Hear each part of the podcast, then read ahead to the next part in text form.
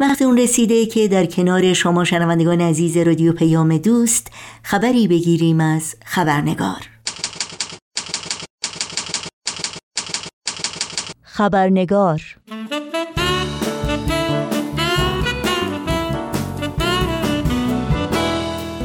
اما دهبانوی ایرانی که 40 سال پیش به خاطر پایداری بر ایمانشان به آیین بهایی به دست مقامات جمهوری اسلامی در میدان چوگان شیراز به دار آویخته شدند چه کسانی بودند؟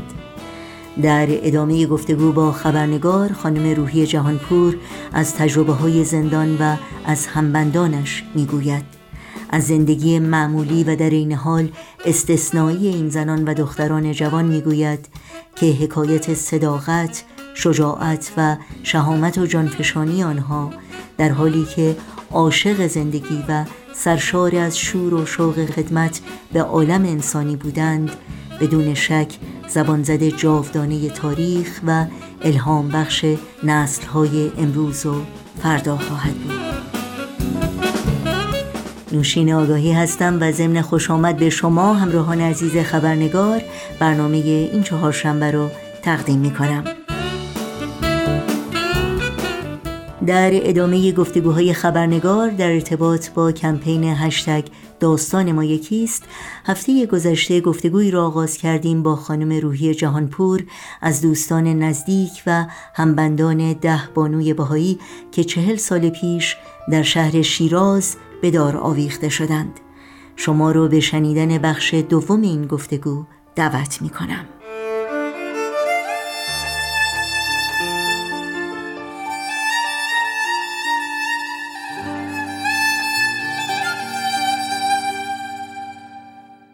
خب اون شب شما وارد زندان شدید، از تجربه زندان در مورد شرایطی که اونجا بود اگر ممکنه برامون شرح بدید. همون شب وقتی که من و شیرین وارد بند زندان شدیم، این بند زندان که ما بودیم 2 اتاق بود به هم چسبیده بود، یه دیوار فاصلش بود، بعد یه راهرویی هم بود که بین این 2 اتاق بود.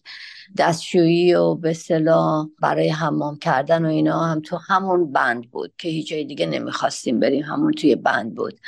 دقیقاً یادم نیست ولی میتونم بگم شاید حدود 30 نفرم زندانیای غیر بهایی بودن که بیشترشون زندانی سیاسی بودن. اکثرا هم اینا جوان بودن که در زندان بودن. شاید تعداد خیلی کمی و انگشت شماری بودن که خانم‌های مثلا میان سال بودن، ولی بیشتر جوانای بعد دانشجوی دانشگاه بودن که در زندان بودن. اون شب که ما خب رسیدیم و اینا، بیشتر ماها نشستیم و صحبت کردیم از اینکه حالا چه اتفاقی میفته و چون من مرتبه دوم بود که در زندان بودم، بیشتر از من میپرسیدن خب بعد چی میشه. و فردا صبحش صدامون کردن که ماها را همه بردن برای پرونده سازیمون که عکس گرفتن و هر کدوم از ماها یه شماره بهمون دادن که شماره زندانیمون باشه. و در جمع ما خانم مینو انوری بود که پدرش جناب دکتر مهدی انوری شهید شده بودن قبلش و بلافاصله تا مینو خودش رو معرفی کرد، مینو انوری، اینا گفتن تو دختر اون معدوم انوری هستی؟ جواب داد بله. و بعد مینو رو از همونجا بعدش بردن به سلول انفرادی که حدود 3 هفته تقریباً ایشون رو در سلول انفرادی نگه داشتن و بعدا اومدن. بعد از اینکه این پرونده برای ما تشکیل شد، اینا شروع کردن به بازجویی ها. بعضی وقتا تک تک ما رو می بردن بازجویی، بعضی وقتا گروه گروه دست دسته می بردن، بعضی وقتا فقط 3-4 تا از ماها رو می بردن. سوالایی که ازمون می کردن در مورد تشکیلات بهایی بود که شما عضو چه کمیته‌ای بودین، از چه وقتی فعالیتی داشتین، چه کسی شما رو دعوت کرد به کمیته، اسم بقیه اعضای کمیته رو بدین، از خانواده هاتون اسم بنویسین، از بقیه بهایی که میشناسین اسم بنویسین، از بهایی که در کشور هستن حتی خارج از کشور. که یادم میاد یک از این بچه‌ها پرسید دیگه چه کار به بهایی خارج از کشور دارین شما؟ که این بازجوی جواب داد ما برای اونا هم نقشه‌ای داریم. ولی یکی از سوالایی که مرتب از ما سوال میکردن این بود که آیا بهایی هستیم و آیا انکار عقیده میکنیم، تبرئه میکنیم. این رو تقریبا این سوال رو مرتب از ما میپرسیدن. دقیقاً چه کسانی با شما در این مرحله، در این مقطع هم بند بودن، هم زندانی بودن؟ در شیراز دو دفعه حمله به اصطلاح جمعی کردن به خانه ها. یکی در ماه اکتبر 1982 بود که حدوداً منزل شاید نزدیک 100 نفر بهایی رفتن و اون شب هر کسی که خونه بود دستگیر شد. در ماه اکتبر 1982 مونا محمود نژاد و پدرش دستگیر شدند. سیمین صابری، زرین مقیمی، اختر ثابت، خانم یلدائی و خانم زایرپور که اسمشون جز این 10 نفر خانم نیست ولی اولین خانمی بودن که با همین پدر مونا و یک نفر دیگر در ماه مارچ به شهادت رسیدن. اینا در ماه اکتبر دستگیر شده بودن. در ماه نوامبر 1982 که یک ماه بعدتر میشه، خود من با شیرین دالوند، با مهشید نیرومند، با خانم اشراقی و شوهرشون جناب اشراقی و رویا اشراقی دستگیر شدیم و یه تعداد دیگه از خانم‌های دیگه هم همینطور، مثلا مینو انوری، فرشی انوری، خانم رویزادگان و حقیقت جو اینا بودن و یه عده از آقایون البته اونا هم گرفتار شده بودن. حالا وقتی که ما وارد زندان شدیم در ماه نوامبر، اونهایی که در ماه اکتبر دستگیر شده بودن اول همه رو میبرن زندانی به اسم زندان سپاه و اون گروه اول هم همینطور اول برده بودنشون زندان سپاه، ولی شبی که ما رو دستگیر کردن در ماه نوامبر اینا رو از زندان سپاه منتقل کرده بودن به زندان عادل‌آباد. در نتیجه ما وقتی وارد زندان سپاه شدیم اون شب دیگه اونا از گروه اول هر کسی دستگیر شده بود در زندان سپاه نبودن که البته بعداً دیدیم خانم یلدائی و خانم زائرپور و خانم روحانی و خانم مابارگای اینا رو به زندان عادل‌آباد منتقل نکرده بودن، در سلول انفرادی اینا رو نگه داشته بودن. در نتیجه ما در زندان سپاه با گروه اول رابطه ای نداشتیم، ولی بعدن که ماها را منتقل کردن به زندان عادل‌آباد، در زندان عادل‌آباد همه با هم بودیم از جمله با این 10 تا خانمی که شهید شدن. بنابراین از این 10 تا خانم شهید چند نفرشون در همون ماه نوامبر در زندان با هم بودیم و چند نفرشون در ماه اکتبر دستگیر شده بودن، اونا در زندان عادل‌آباد بودن که بعدن همه با هم دیگه ملحق شدیم در زندان عادل‌آباد.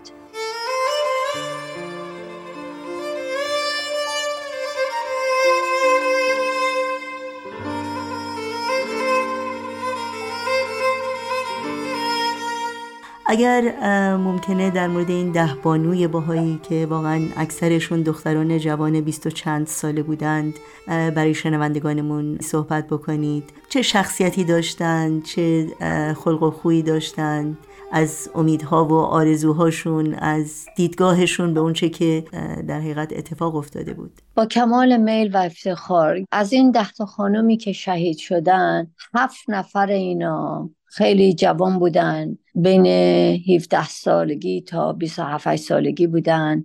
یکی از اونا دوست خیلی خیلی نزدیک و صمیمی خودم بود، شیرین دالوند. شیرین در رشته جامعه شناسی فارغ التحصیل شده بود در دانشگاه شیراز و خیلی تزی که نوشته بود در مورد اعتیاد و معتادین بود و انقدر این تزشو خوب نوشته بود که ما یه روز در خیابان یکی از اساتید دانشگاه رو دیدیم و ایشون رو کرد به شیرین و گفت که ما هنوز از تز تو داریم استفاده میکنیم و خوشحالیم که اینو تو نوشتی و چقدر عالی بوده. شیرین خیلی آروم بود، خیلی مهربان بود، خیلی قلب حساس و رعوفی داشت. یکی از خاطرات اولیه‌ای که دارم از شیرین بعد از همین انقلاب اسلامی که شده بود چون ما دیگه نمیتونیم در شیراز جلسات مثل قبل رو داشته باشیم که تعداد زیاد بتونیم دور هم جمع بشیم. و یه شب داشتیم به یه رادیو گوش میدادیم، رادیوی خارجی بود البته، خیلی آروم تو اتاق من، و دیدیم که این رادیو داشت یه دفعه اعلان کرد که یه کنفرانسی در مونترال کانادا بهائی‌ها داشتن، چندین هزار نفر از سراسر کشورهای مختلف شرکت کرده بودن و توضیح میدادن که این کنفرانس چقدر خوب بوده. و من و شیرین وقتی که این خبر رو شنیدیم بی اختیار شروع کردیم گریه کردن، گریه خوشحالی که چقدر خوبه که بقیه بهایی ها خارج از کشور آزادن که در این کنفرانس های بزرگ بتونن شرکت کنن و دور هم باشن.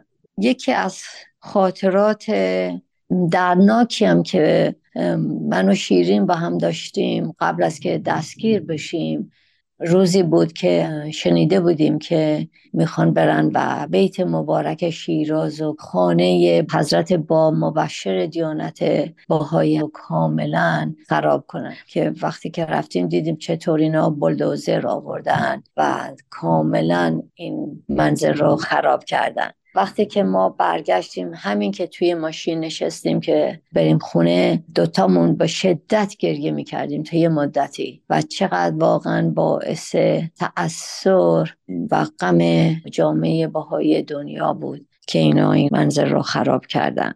وقتی هم که در زندان بودیم، روزهایی که ملاقاتی داشتیم خیلی برای شیرین سخت بود، برای اینکه خانواده‌اش در شیراز نبودن و تنها ملاقاتی که داشت مادر بزرگش بود که می اومد دیدنش. البته گاهی مامان منم می اومدن احوالش می پرسیدن و این ملاقات ها اینطوری بود که می رفتیم پشت یک شیشه بود مثل پنجره و با گوشی تلفن با هم حرف می زدیم. بعضی وقتا هم بود که اصلا گوشی تلفن وصل نبود، همینطور با اشاره دست و اینا با هم صحبت می کردیم. و یکی از این روزا که شیرین آمده بود متوجه شد که این مادر بزرگش براش یه حوله نو آورده بود و یه بلوز شلوار نو گرفته بود، نزدیک تولدش بود. وقتی که توی زندان این بستر رو باز کرد خیلی به گریه افتاد و گفت که من نمیدونم این مادر بزرگ من اصلا یادش بوده که این تولد من هست یا نه. و خیلی اون روز در زندان خیلی یاد خانوادهش میکرد، یاد خاطرات گذشتش بود. شب که شد خیلی بی‌حوصله بود و گفت میخوام بخوابم، گرفت خوابید. ولی بعد یه مدتی بعد یک دفعه بلند شد با شدت گریه کردن که من مادرم رو توی خواب دیدم، روحی مامانم بود، دیدم مامانم رو توی خواب. و دیگه تا مدت ها هر دو با هم دیگه گریه کردیم که این چقدر احساس دلتنگی میکرد برای خانوادهش.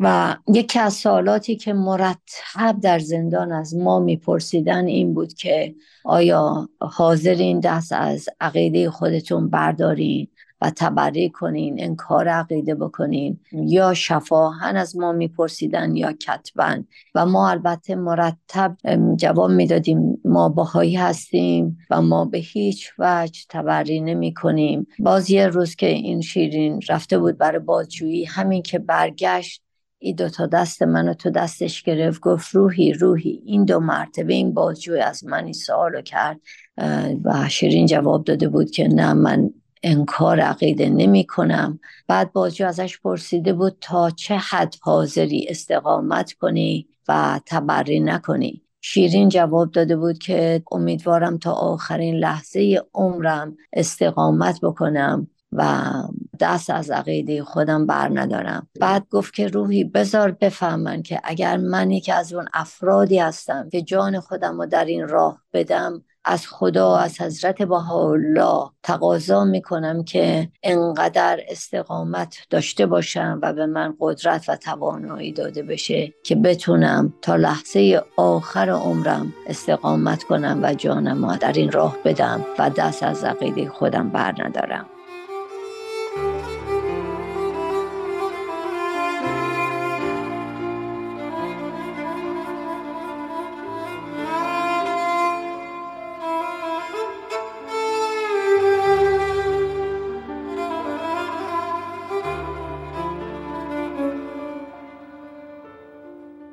دوست بسیار عزیز دیگه که داشتم مهشید نیرومند بود.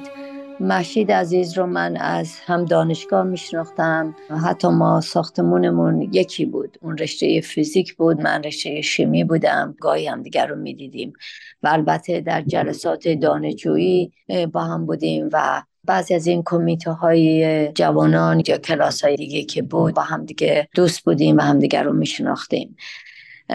مهشید خیلی خیلی مهربون بود، خیلی با محبت بود و من یادم میاد که توی زندان این مهشید غذاشو حتی با من قسمت میکرد، یعنی به من میگفت که تو بیشتر باید غذا بخوری، روحی تو خیلی لاغر هستی و باید بیشتر غذا بخوری که بتونی این شلاق‌هایی که احتمال داشت ما رو شکنجه بکنن و بزنن آمادگی داشته باشی. مهشید خیلی تمیز بود، خیلی مرتب بود و من یادم میاد که روز اولی که در زندان بودیم آمدن به ما گفتن که ما بهایی‌ها هم باید در کارهایی که در زندان، در بند زندان قرار بود انجام بشه شرکت کنیم، مثلا مثل شستن ظرفا، تمیز کردن دستشویی ها، جارو کردن. و مهشید بلافاصله گفت که من حاضرم برم ظرفا رو بشورم و خیالم راحت باشه که این ظرفا تمیز شسته شده.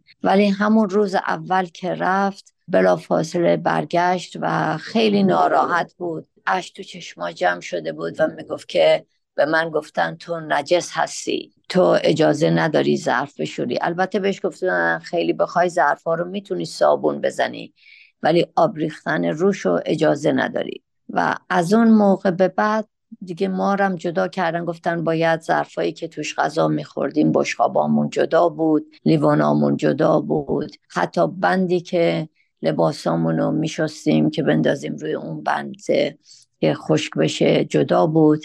به هر حال ما رو کاملا جدا کرده بودن از بقیه زندانی ها. و مهشید رشته فیزیک فارغ التحصیل شده بود، در زندان اولین باری که رفته بود برای بازجویی همین که نوشته بود فارغ التحصیل رشته فیزیک، این بازجو خیلی با لحن تمسخرآمیزی شروع کرده بود این مهشید رو مسخره کردن که ها ها ها فارغ التحصیل رشته فیزیک، من بازجوی تو هستم و من حتی دیپلم دبیرستان رو ندارم و تو فارغ التحصیل فیزیک هستی. و این حقیقتاً چقدر باعث تأسف هست که اینا به جایی که اجازه بدن این خانم ها یه بهایی تحصیل کرده در جامعه به خدمت جامعه باشن، اینا رو زندانی کنن، شکنجه بدن و بعد بکشن، بعد حتی مسخره بکنن که چرا اینا تحصیل کرده هستن.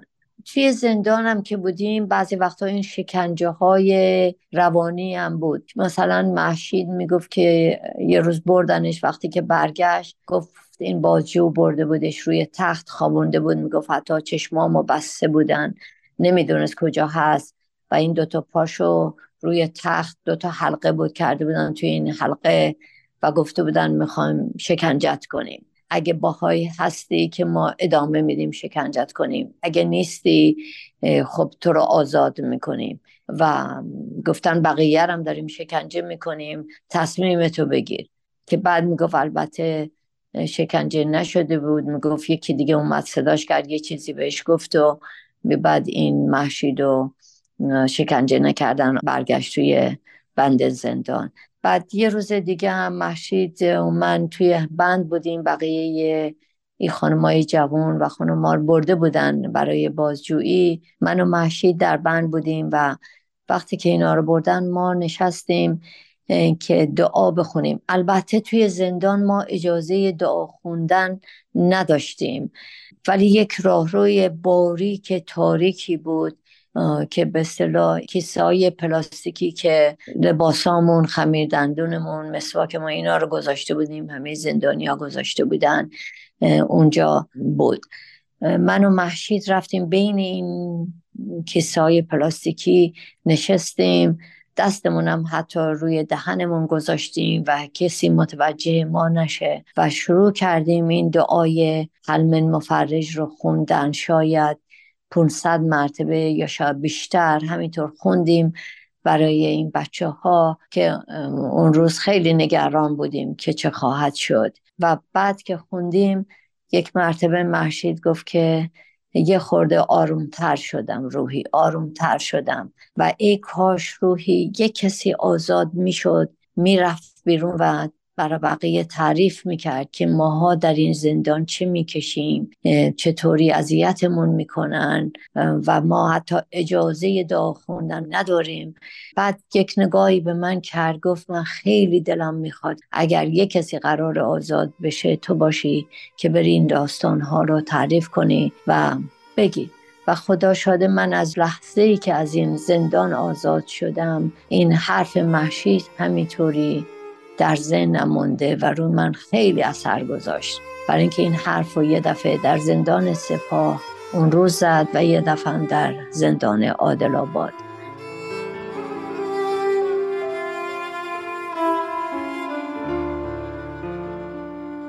دوست بسیار بسیار عزیز دیگریم که بود زرین مقیمی بود. زرین رشته ادبیات انگلیسی خونده بود و زرین خیلی باسواد بود و خیلی مقاله های بسیار زیبایی نوشته و اطلاعات بسیار زیادی از هم ادیان سابق و هم دیانت بهایی داشت. صدای بسیار رسا و زیبایی داشت. وقتی که این آثار مبارکه بهایی رو زیارت می‌کردیم در کلاس، اصلا یک سکوت مطلقی بود وقتی که زرین می‌خوند. و زرین رو من از همین کلاس‌های بهایی می‌شناختم و کمیته‌های مختلف که با هم خدمت می‌کردیم. و در زندانم که بود زرین بیشتر بازجویی‌هاش با بازجو بحث‌های مذهبی بود. زرین میگفت خیلی ازم سوال میکرد در مورد دیانت اسلام و دیانت بهایی و اعتقادات مذهبیش. و چون ما در مدت بازجویی وقتی که حتی توی اون اتاق بازجویی بودیم چشمامون بسته بود، در نتیجه کسی رو نمی دیدیم که شفاهن از همون سوالاتی می کردیم باجو که جواب می دادیم. و اگر می خواست که کتباً بنویسیم چشمامونو که باز می کرد رو به دیوار می نشستیم که بازم کسی رو نمی دیدیم. زرین هم همینطور می گفت در دوران بازجویی چون نمی دید که در اون اتاق چند نفری هستن، ولی می گفت وقتی که بازجویی تموم می شد از صدای صندلی‌ها که به هم می خورد می گفت متوجه می شدم که افراد دیگری توی اتاق بودن و به این بحث ها و صحبت ها گوش می دادن.